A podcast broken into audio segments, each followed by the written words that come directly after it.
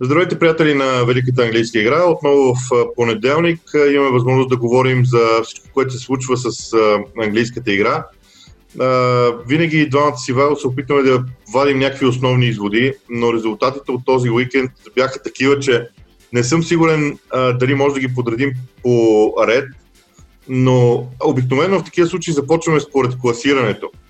Така че, а, изненадаха ли те равенствата на Ливърпул и Тотнам и всъщност предвид това, че те играят един срещу друг, този епизод ще бъде малко различен, защото буквално след два дни играят един срещу друг двата отбора. Всъщност да обединим цялата тема, какво изненадаха ли те резултатите им, очакванията ти за този матч? Ами ако почнем от Фулъм Ливърпул, определено да.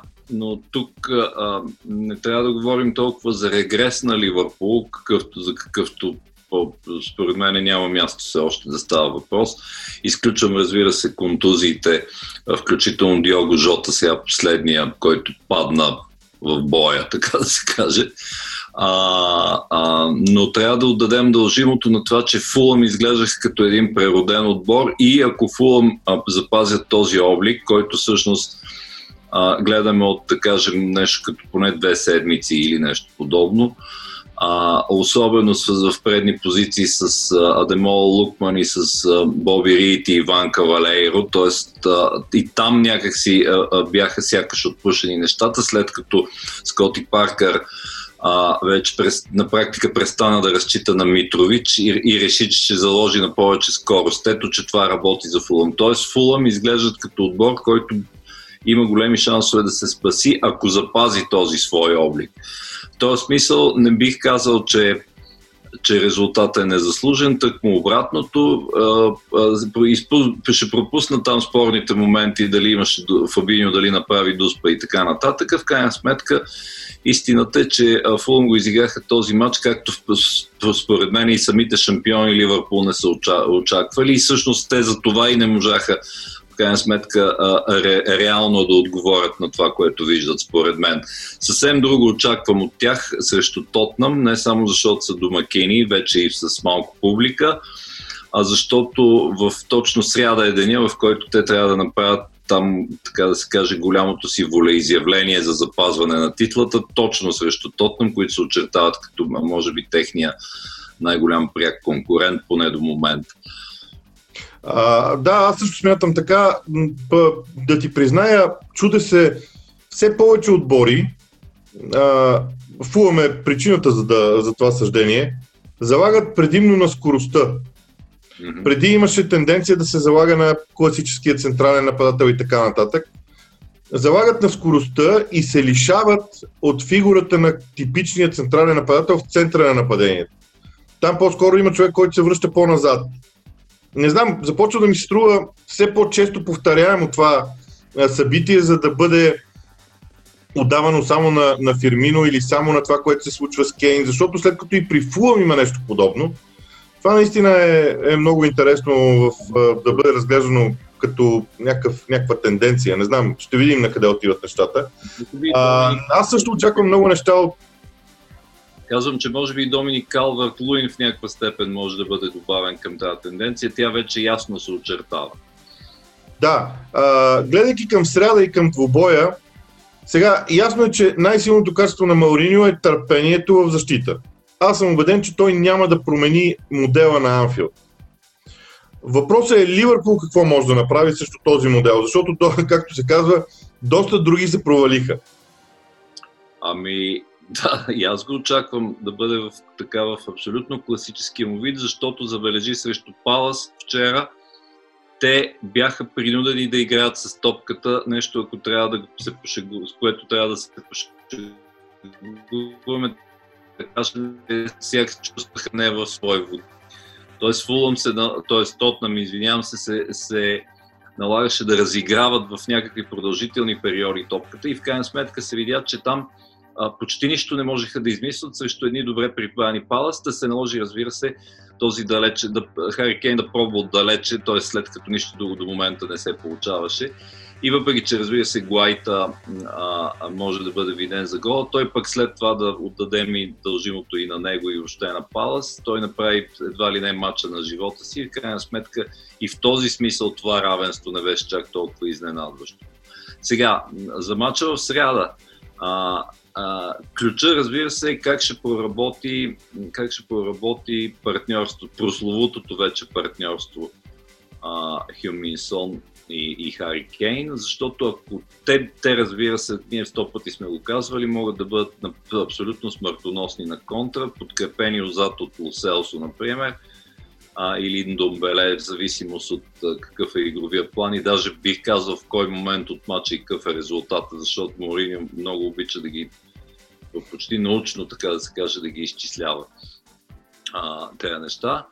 А, срещу себе си, разбира се, имат защита, която всички наричат сглобена на бързо и не знам си какво, но се оказа, че статистиката на Фабиньо като ам, заместващ централен защитник е почти блестяща, така че ние го видяхме по принципи сега в последните матчове, така че аз не очаквам някаква имплозия в защита от страна на, на Ливърпул. Въпросът е как затварят тия канали точно където, където Хюминсон, Хари Кейн изтеглен по-назад от другата страна, може би Бергвайн или нещо подобно, а, биха ги използвали. Говоря за вътрешните вертикални канали. И тук разбира се ролята на Трент Александър Арланд, ако приемем, че Сон ще играе на, на, на нормалната си позиция в ляво, ролята му става а, изключително важна. Както обикновено, но всъщност ето ти още една завръзка ако ти трябва да спираш Тотнам, т.е. които дебнат на контри, ще си пуснеш ли фулбековете напред, както в ролята на едва ли не плеймейкъри, както сме виждали? Ето това също е много интересен въпрос. Ами, това всъщност като продължение на твоята, на твоята тема, а, спомням си пак мача с Фулъм. Фулъм направиха нещо много интересно, чисто тактически, като а, те извадиха, играйки с а, четирима в средата на терена, те пращаха топката на тъча, оставяха формално този човек, който има топката на тъча да бъде атакуван от крайния защитник. Той само връщаше топката назад и след това следваше подаване зад гърба на, на крайните защитници на Ливърпул и това сработи много добре. И честно да ти призная, Тотнам може ей това да го прави дори много по-добре от Фулъм. Така че опасността, опасността за Клоп е много сериозна чисто тактически а, второто нещо обаче, което ми се струва е, че Ливърпул доста се промени в последно време, говоря за разиграването на топката и те а, имат също много нови неща, които да предложат. Така или иначе, това ще бъде, всичко това ще бъде в някаква степен доста интересно да се развие като, а, като Знам, тенденция. Ще видим какво ще направят двамата, двамата треньори. Ще добавя само едно изречение и то е, че някакси тихомълком, явно и по принуда, разбира се, заради множеството контузии, обаче това това, тази промяна в разиграването средата на терена, според мен, до, до най-голяма степен, в най-голяма степен е свързана с Къртис Джонс, който за, за така порасна на няколко века за нула време, така да се каже. Но се наложи, разбира се. А, и, и това е типичен, а, вече даже бих казал научен, както се казва, много добре научен бокс-то-бокс халф, който изведнъж се оказа, че върши страхотна работа в а, за така усъкътения, би го нарекал, състав на Клоп. Да видим сега дали това ще му бъде позволено, защото отсреща имаш а, а, този другия, според мен, чудесен тандем в Тотнам, именно Сисоко и Хойберг, които в общи линии не дават кой знае колко възможности и пространство на противниковите халфове да я разнасят бокс-то-бокс топката, така да се каже още, една, още един такъв ключов момент за размисъл и много любопитно какво ще се случи точно в тази зона. Добре, а, сега, гледайки двубой между Евертън и Челси, а и коментирайки го де, непрекъснато стоях си задах въпроса защо не се получават тези комбинации в Челси, които обикновено сме свикнали да виждаме. Те са много зрелищни в атака. А, след това почнах да гледам защитата на Евертън. Там не намерих нещо, кой знае колко различно. Да си задавам въпроса, това ли беше ключа на матча? Това, че Анчелоти по някакъв начин успя да спре това разиграване. Защото това може да е отговор на много други въпроси, които в последствие, ще бъдат задавани цял сезон за мачовете срещу Челси. Ами, по-различното, така да се каже, в защита на Евертън е, че те излязоха с четири централни защитника, защото нямаше как да, нямаха фулбекове на практика. И, и докато всички очакваха, че това по някакъв начин се отрази, аз мисля, че Евертън изнесоха най-доброто си представление в защита от, от началото на сезона а, което може да се превърне в фундамент, и той и Анчелоти го каза, затова евентуално да се върнат към добрите игри от, начало, от самото начало на тая кампания. А, така че ключа, в, ключа е там. Челси все още не са измислили как се пробиват точно този тип прибрана защита а, а, и топ, и разбира се, подкрепени от халфовата линия.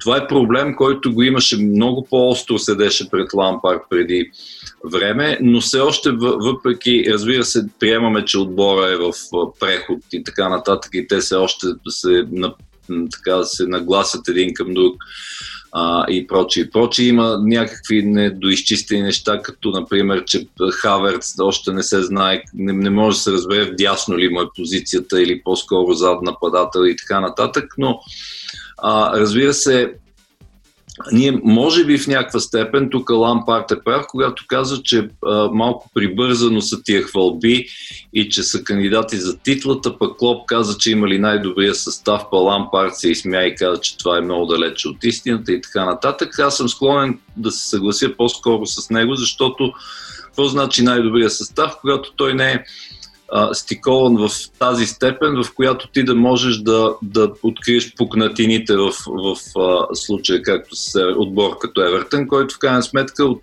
взе своето а, още в началото с, а, а, с ги, чрез Гилфи, разбира се. Между другото, Гилфи би трябвало, аз не, не, не побърнах внимание кой е играч на матча, но според мен той един, беше един от заедно с Алекс Айлови, когато контратакуваха.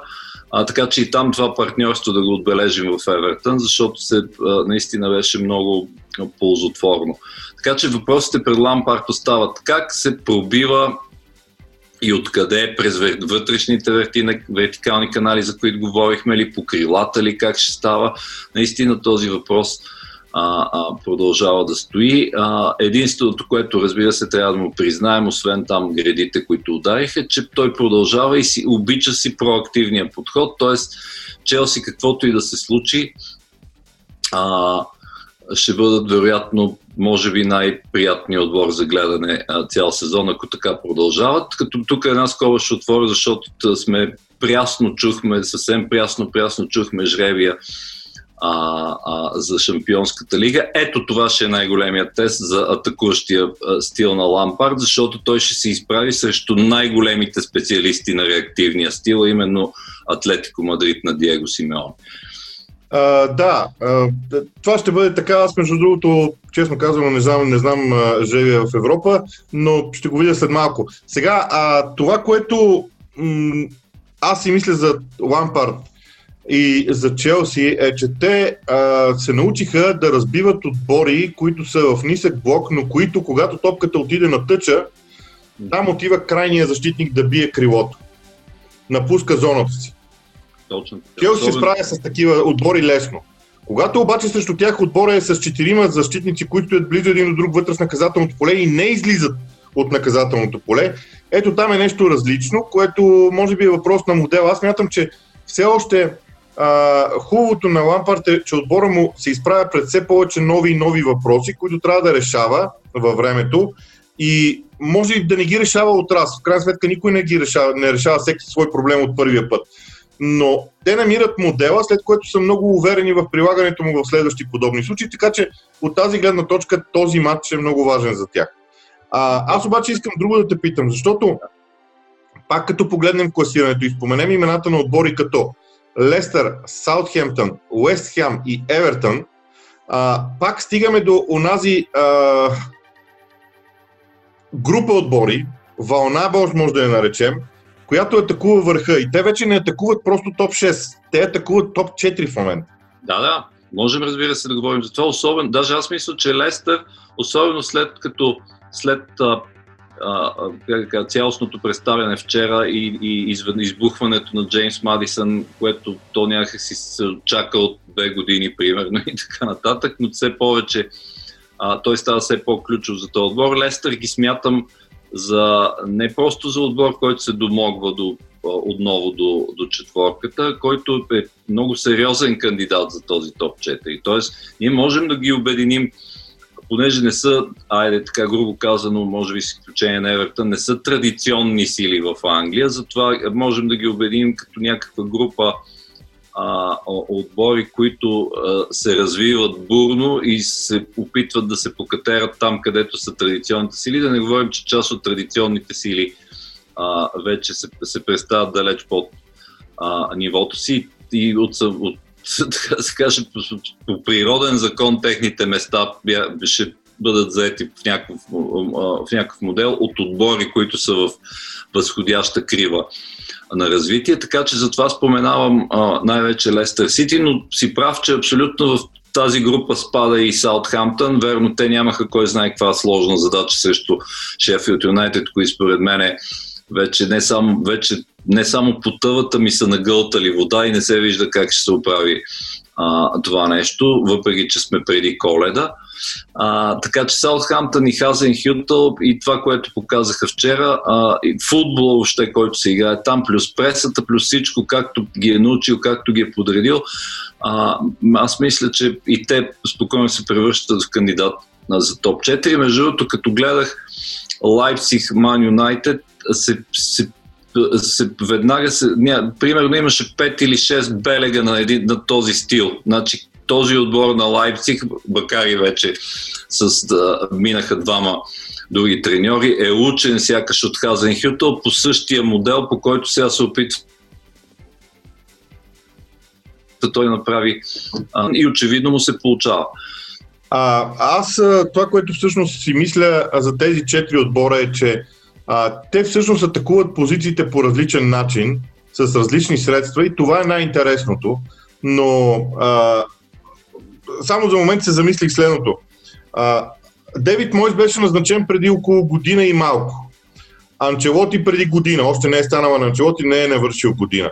Ралф Хазенхютъл е най-отдавна, а, може би, и Бренда Роджерс пак е от година и половина, да речем. А, някак си започвам да, да си мисля, че ето го ето го решението, как, как изкача един отбор.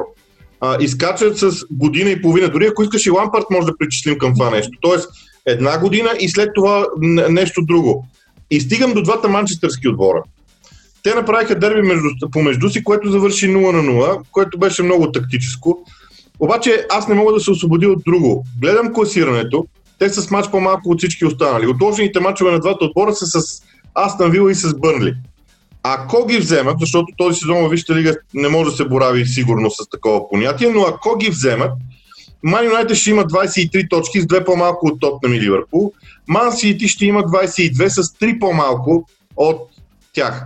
Гледам и мача помежду им и се питам, добре де, в това си състояние, с този стил на игра, те конкуренти за титлата ли са? Защото темпото, с което печелят точки, не е много далече от това на, на лидерите.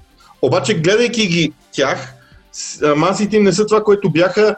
При Man също има колебания, които са много странни. Сега, сезон е странен по много причини, не само заради форс-мажорните обстоятелства и така нататък, ами поради, т.е. може би това е следствие от тях в някаква степен, но, но аз не помня ти ми кажи дали аз поне аз не помня сезон, а, пък и в ровенията си назад за години, които а, няма как и да помня. А, не се сещам за сезон, в който а, всичко е било толкова абсолютно несигурно и непредвидимо и всички са били вече на, на коледа са оплетени. Топ 10 са в. А, не съм го изчислявал, но е нещо като 6 или 7 точки а, а, в, между първи и десетия. Нещо такова беше. Ами не, то, 7 точки между първи и десетия, да. Точно да, 7. Да, значи, оцелих, да.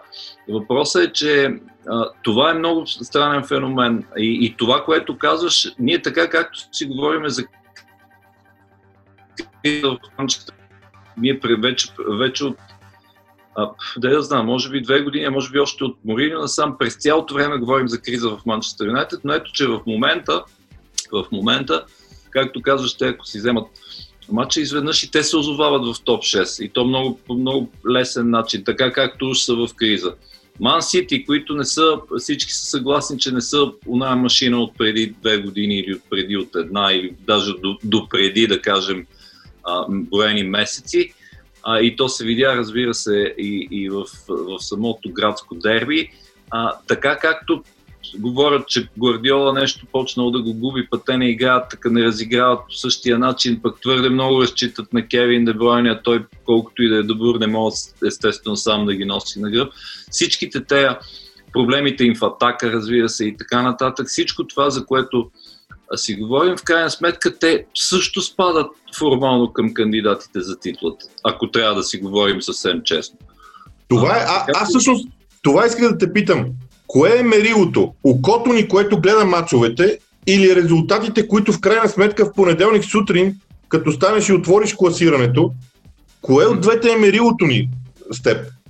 Ами мерилото би трябвало да е, то винаги се съдържа ние, колкото и да, да, да, да сме се, как да кажа, да се опитваме така обективността да е нашия бог, винаги има елемент на прогностика, т.е. ти се опитваш да си представиш анализаторски гледайки, съпоставяйки всички хиляди факти, които знаеш за всеки отбор и да можеш да си ги представиш в развитие, т.е. като процес.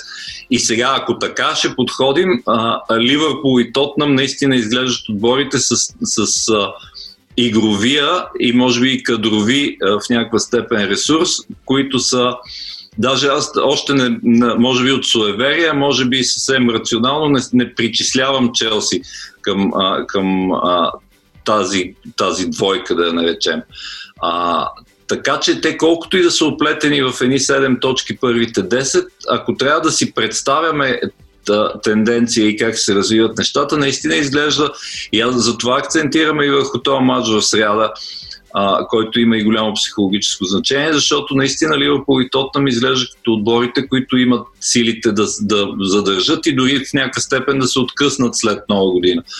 А, но наистина е странно, понеже ние обикновено сме стигнали, свикнали сме двама и, два, с два или три фаворита, които горе-долу вече до коледа са свършили по-голямата част от работата. Говоря за стандартния премьер лиг сезон и всъщност ние обсъждаме те как ще се сборичкат помежду си. Сега, сега се вижда, че не е така и има нещо а, как да кажа, сякаш съдба, футболната съдба сякаш подход е възприела индуктивния подход. Т.е. на много, много места има центрове на сила и на, и на разбира се, на футболно майсторство. Така че това е, разбира се, а, стига, изключвам чисто фенските страдания, които всеки човек, който се интересува, вероятно изпитва и тежнения, айде, може би не винаги страдания, но като цяло е страхотно това положение, защото гледаме на абсолютно непредвидими матчове през повечето време. И понеже заговорихме за тежнение и страдания, ще стигнем, и до... ще стигнем и до Арсенал, обаче аз ще започна с малък...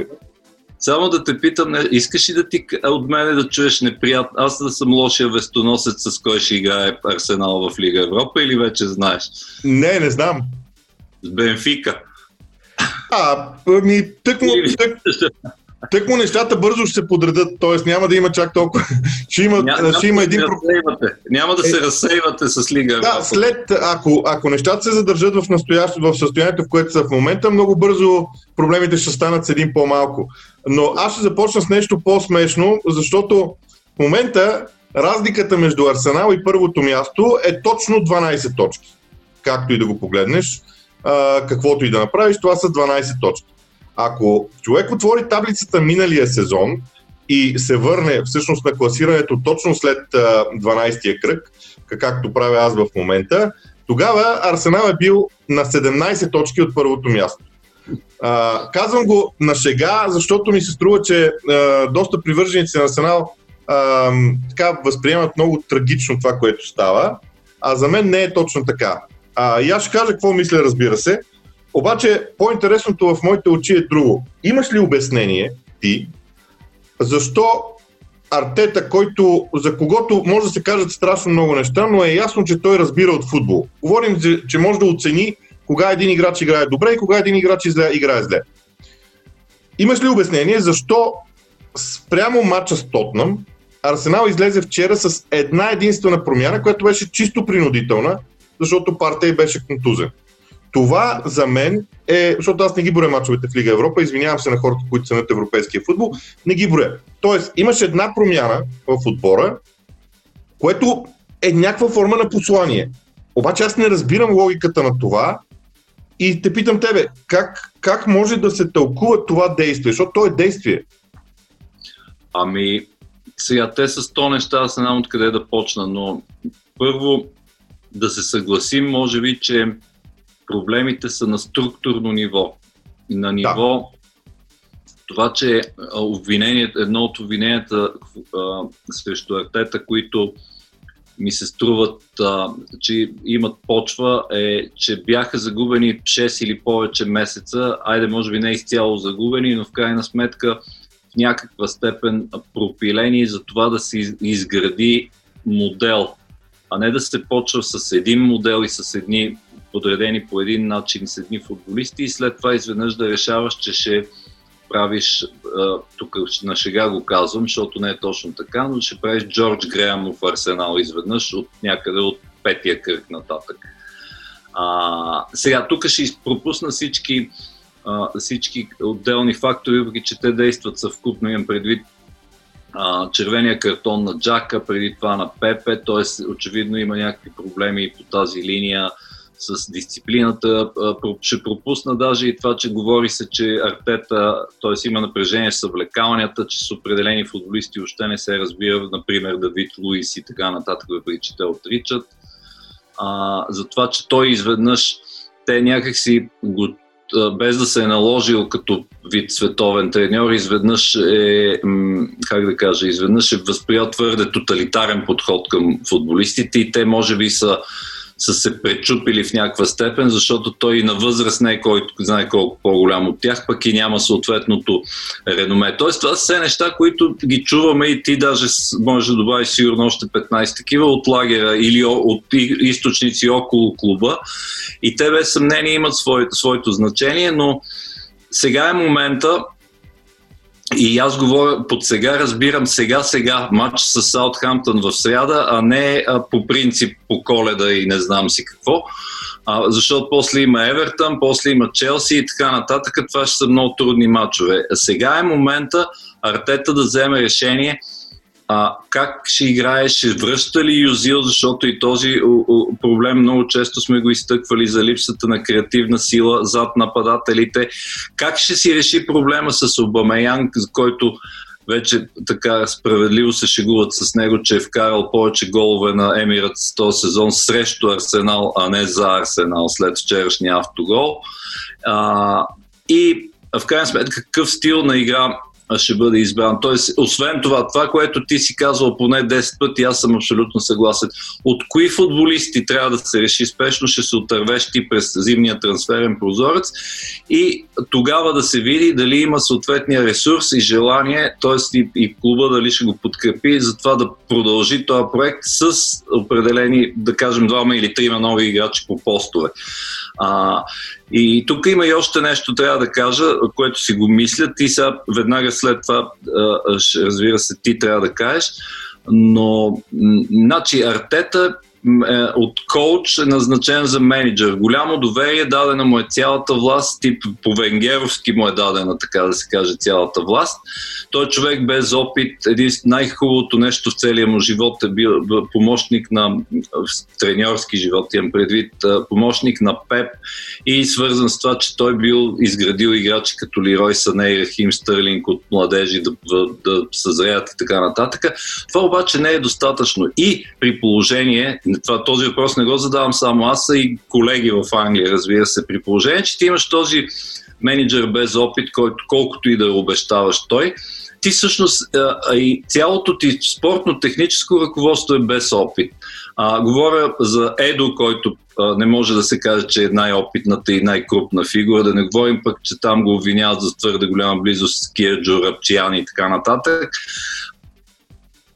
А, а, може би опита трябваше да идва от това да бъде назначен а, футболен директор, а, а имам предвид, който е някаква доказана фигура, особено след като Раул Санлеги си тръгна. Но той Раул Санлеги с извинение беше по-скоро счетоводител, отколкото а, футболен специалист, така че и, и тогава не беше решен този проблем. Тоест този някакси комбинация между младежко начало и опит това обикновено по някакъв начин работи. Ако менеджерът ти не е тая крупна фигура с опита, ами да, да се види кой би могъл да, му, да го подпомага или поне да, да, да отговаря за трансфери, за да си разбер, разделят по някакъв начин а, на отговорностите и да бъде постигнат този баланс. Тоест, това, а, аз си го мисля, това не казвам, че това е основната причина, но според мен има такова нещо. Так, сега ти кажи като по-голям специалист. А, по-голям специалист. Не е верно. Пенал имам предвид. Понякога, понякога погледа отстрани е, по, е по-добър, между другото. Аз вярвам в това. Но, а, първо, обединяваме се, че наистина според мен проблема е на структурно ниво. А, в последните две години в Арсенал се промени абсолютно всичко от собствеността, защото собствеността стана 100% в име в, на Кронке. Мина се през избора на хора, които определят треньора, мина се през смяна на тези хора, през смяна на самия треньор и така нататък. Това, което аз смятам а, в момента за играта на Арсенал е следното. Знам, че ще прозвучи м- странно, но на мен начинът по който Арсенал изгражда атаките си до момента, когато стига до наказателно поле на съперника, ми харесва. Там някъде има голям съществен проблем, който се вижда. Той се вижда във всеки един матч. Второто, не можеш, когато имаш провали, няколко поредни провала на а, отбора с едни и същи играчи, не можеш да вярваш, че ще дойде един човек, който ще ги промени. А, изведнъж те ще станат същите, тия играчи ще станат различни. Въпросът е, че трябва да се вземе решение какво ще променяш. И тук Арсенал могат да вземат сега много лесното решение да видят какво е положението и да сменят артета. Ще назначат някой по-опитен треньор, а, който ще дойде и ще направи това, което Артета миналата година направи. Ще има един, едно а, подобрение, а може да се спечели и купа, защото той спечели купа, но всъщност генералният проблем няма да бъде решен. И за мен това, което всъщност в момента е интересно в Арсенал е как решават генералния проблем. Генералният проблем е, че след Венгер този клуб има нужда от нещо много различно. Както Ман Юнайтед имаше нужда след Фъргюсън. А, опитвам се, последните 2-3 дни се опитвам да си спомня какво беше на Челси след трите години на Маурино, но е различно, защото бяха, бяха само три, първите три говоря. Тогава имаше едно такова заклащане, а, да, заклащане, бе, този ли да е, онзи ли да е, така нататък, но те бяха все пак само три от 2004 до, до 2007. А, за мен въпросът е принципен и структурен. Какво правим? Ако ще оставаш същите играчи, тогава, и ако си решил да не се освобождаваш от тези играчи, наистина Артета няма място, защото неговия стил на игра той няма да стане с тях. От друга страна, ако залагаш на нещо ново като модел на игра и като модел на поведение и култура в клуба, което нон-стоп се прокламира, тогава нямаш право да не подкрепиш Артета, дори с риск да изпаднеш, а няма да изпаднат този сезон. Това е ясно, че няма да, че няма да изпаднат според мен, макар че знае ли човек. А, но идеята е... Да, да, това казвам. Това казвам. 17-то място. Сега то е немислимо и да чука и на дърво, както се казва. Да, но, но идеята е следната, че ти трябва да вземеш принципното решение, защото конкретното, ама ще играе ли Юзил, ще върнем ли Юзил, то или он е тето, пето. Това е, са подробности в моите очи. Принципното решение е важно, защото а, там, там някъде се корени въпроса. Защото ти имаш Джака, който може да направи 10 хубави неща, ти знаеш, че той е а, бомба с закъснител. Мустафи е със същия статут. Давид Луис е със същия статут.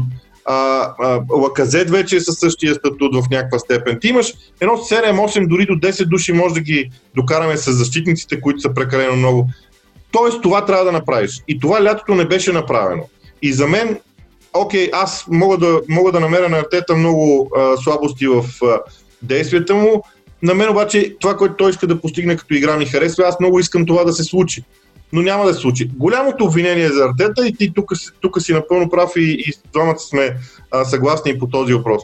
Не можеш, когато виждаш, че един, един играч не играе, не можеш да продължаваш да му вярваш, не можеш да продължаваш да залагаш на него.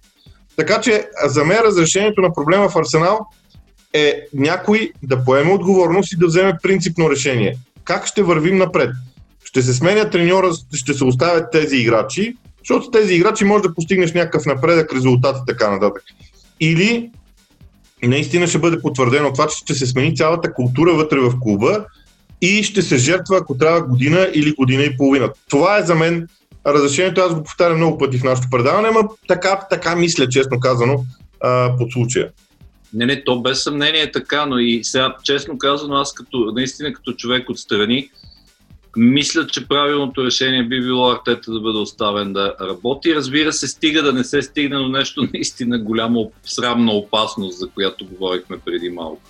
Но понеже пък, както ти спомена, окей, пет точки от назад, т.е. на обратно до 18-то място, обаче сега то не може да се каже само, но понеже ти каза, че сме, си, сме виждали и по-лошо, а, а, в момента заради това, което говорихме за голямото струпване на много отбори в, малък, в малка амплитуда от точки, всъщност не са чак толкова много. Два-три матча стабилна серия и нещо подобно и те Арсенал спокойно ще се озоват в горната половина на таблицата. Така че аз за това споменах и предстоящите матчове, защото сега ние традиционно по принцип викаме, ма то коледно-годишния период в Англия е решаващ, ама то за артета наистина се превръща в, в решаващ. Така че до тук можем да спрем с Арсенал. Според мен това е да видим какво ще стане. Да. Категорично и ще видим наистина какво ще стане. Успяхме да стигнем пак до 35-та минута, така че ти предлагам да спираме, да спираме до тук а, и а, идва, както се казва, цяла цяла нова седмица, за която да дискутираме. Добре, довиждане на всички наши зрители и слушатели от нас. Ще се видим отново в следващото издание на Лигата на джентълмените.